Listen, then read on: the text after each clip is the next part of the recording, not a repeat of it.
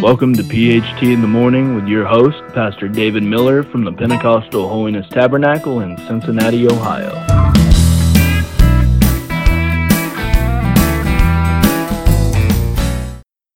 Good morning and welcome to another episode of PHT in the Morning with Pastor David Miller.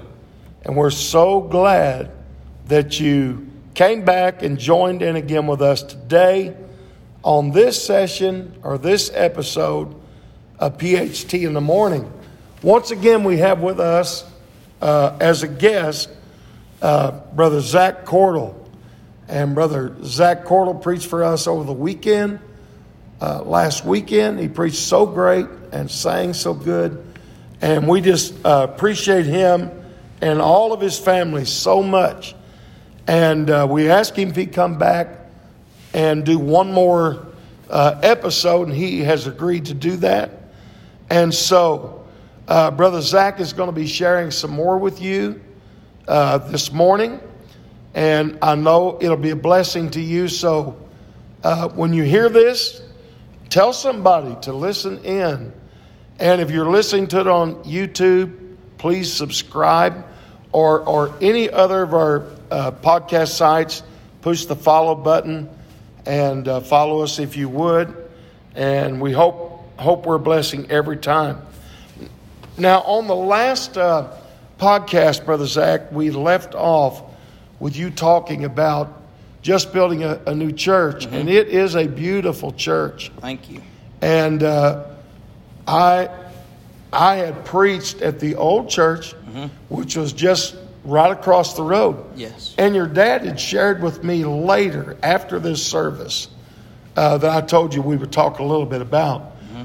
uh, that he had been trying to get this property for a long time. Yes. And he said the man just wouldn't even think about selling it. And if he did, he wanted like a fortune. Yeah, that's right. And, uh, but after uh, wheels got in motion and God started to move on that man, he not only was willing to sell, but he sold it to him extremely cheap. And so God was just really great. And uh, I'm just going to take a couple minutes. I'm going to turn it to Zach. But I remember that night, and uh, God's given me a message. I preach uh, quite a bit on living between the promises. And I go to uh, Philippians 4.13 and 4.19. One verse there says, I can do all things through Christ that strengtheneth me. The other verse says, My God shall supply all your need according to his riches and glory by Christ Jesus. But all in between that, it's talking about nothing but giving. Started out talking about on his first missionary journey that no one communicated with him in giving and receiving, but just that church at Philippi. Mm-hmm. He also told him he wasn't speaking in respect of one, he didn't want anything, that he had all he needed that he was even full and he abounded. Mm-hmm. But it was to that it would abound to their account. So I was preaching that message that night. I have never seen a service like that. I preached that message probably a hundred times on request mm-hmm. for a hundred different pastors. And that's a low estimate. I mean, that's not an exaggeration. Probably wow. half again more than that. Mm-hmm. And, uh, but at God's really just dealt me to preach that. And we've, we've talked to them, you know, about that. And, and churches has told me, hey, God's really blessed us. Our, our tithing has doubled, some of them told me. I've had several pastors, I could call their names, and a lot of you would know them, that got uh, large raises by their church that night after I got done. But on this night, where Brother Zach is the assistant pastor, I've never seen anything like it. You had solid oak pews. Yes, we did. And they they started shouting. Now look, if you're not Pentecostal or you're not holiness, you don't know what we're talking about. We're not talking about shouting with your voice. We're talking about dancing in the spirit and right. so on. And they they started dancing and rejoicing and shouting.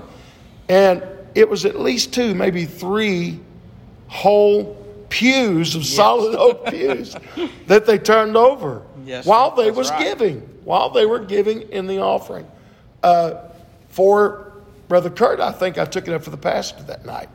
But anyway, Brother Cordell got up, and I've heard, heard him say it different times since then. His father, Brother Zach's father, and he would say, That's the only time I ever heard anybody preach on giving and folks shout Have the shout pews over. so, uh, oh, that was one of the greatest nights. Yes, it was. But. Brother Zach's going to share a little with you about that, and then he's going to tell us a little bit about how the the Cordell family. Now, there's several uh, in his family that are preachers, uh, great preachers. Uh, I know his uncle, his dad, and you've got a cousin uh, that that he's a Bailey, but he was Yes. part Cordell. So, sir. If you would, Brother Zach, just tell us about that and how that all come about. Yes, uh, I'll touch on that uh, that service there that Brother David was just talking about, and uh, you know we was was praying about building this new church and was wanting to build it, and that property that he's talking about set across the street from our uh, old church, which is our fellowship hall now, and uh, we lived behind it in the parsonage. And Dad would stand out there on the church porch many, many Sunday mornings and, and other times, and he'd look over there at that property. He'd say, Boy, a church would look awfully pretty sitting in that field. He said, I would love to see a church in that field right there.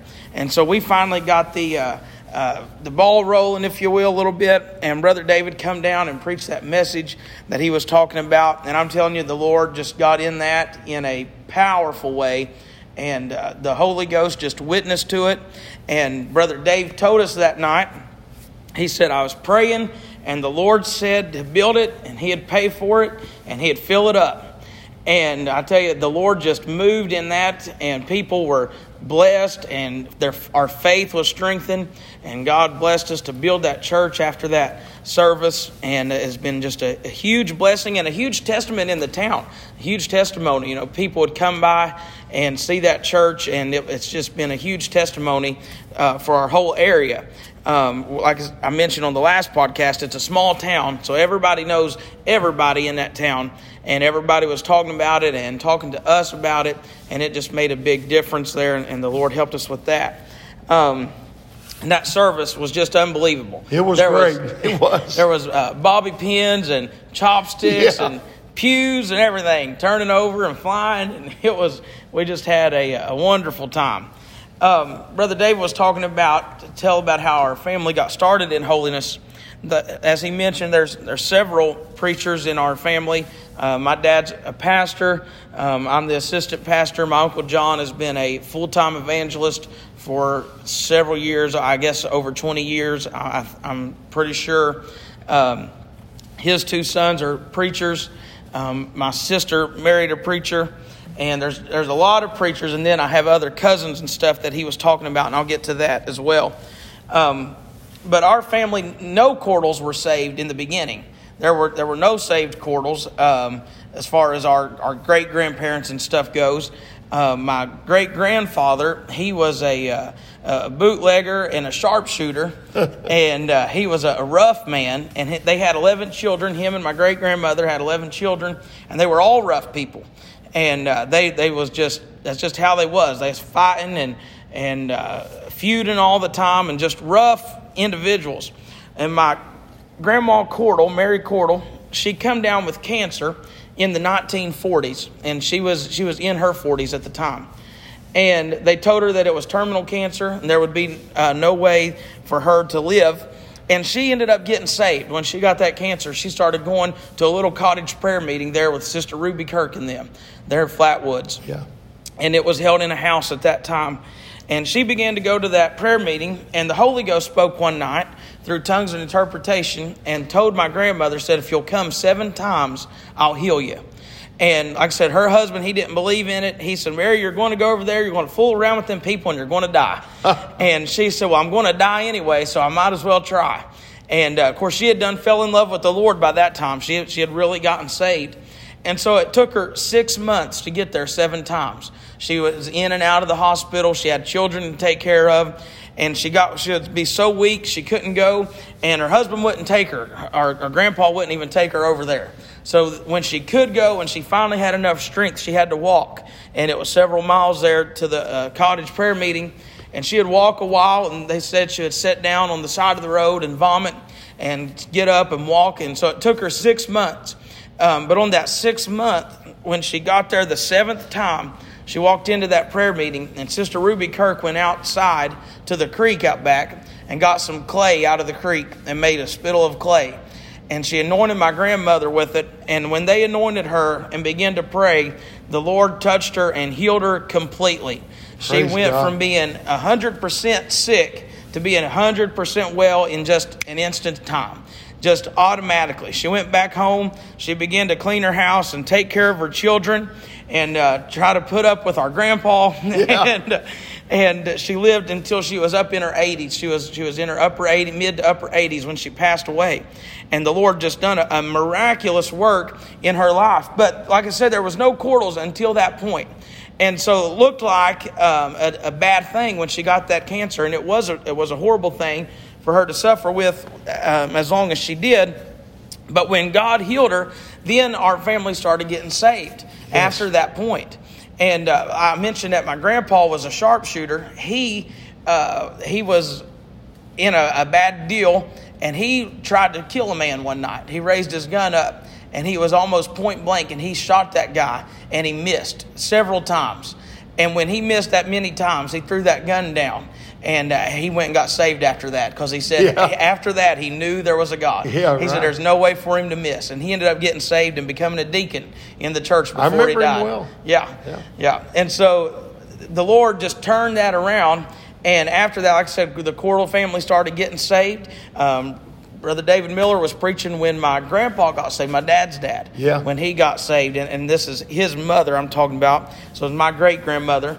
And after she got healed and they started getting saved, I counted up one night, and this has been many years ago, but I counted up over almost a hundred, and I'm sure I'm missing a hundred of her grandchildren that were saved. My. And I counted over a dozen preachers that of her grandchildren in our area. There's seven holiness churches in our in our uh, within about an hour and a half, two hour range. And out of those seven churches, five of those churches are pastored um, by her descendants. They're- my dad's a pastor. Brother Lloyd is a pastor. They're her grandsons. And then um, Brother Jerry Kazee married one of her granddaughters. Yes. Brother Ron Evans married uh, one of her other granddaughters. He got saved in my revival. Did he? Ron Evans, Yeah. yes. And that's that's one of her granddaughters, and then brother uh, Mike is one of her great nephews, I believe. Mm-hmm. And so out of uh, five of the seven churches, they're pastored of people that are related to her. And so what the the devil, you know, no doubt meant for evil, God turned it all the way around and worked it out. Uh, for the good of our family, and we'd have probably all been no count if it wouldn't have been for that, because we know without the, the blood of Jesus and the Spirit of the Lord, uh, we could none make it, and we would none be no good. But after after she got healed, the Lord just began to draw in her family. One of her sons, I'll tell this uh, if we got time. One of her sons Yeah, we got time. was on her, his way to a, a card game one night, and she had been praying for him and praying for him. And the Lord told her, He said, Write your kids' names down on a piece of paper. And He said, If you'll be faithful to pray over them every night, I'll save them. And he was on his way to a, a card game, and he, he told the story. He said, A bright light come down in front of my car. He said, And it put a hand out, and it stopped my car. And he, uh, he got out and tried to fight it.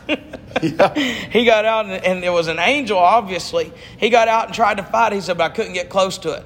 And he said, I got back in my car and I tried to go around it. He said, but it moved with me. And finally, he turned around and went home.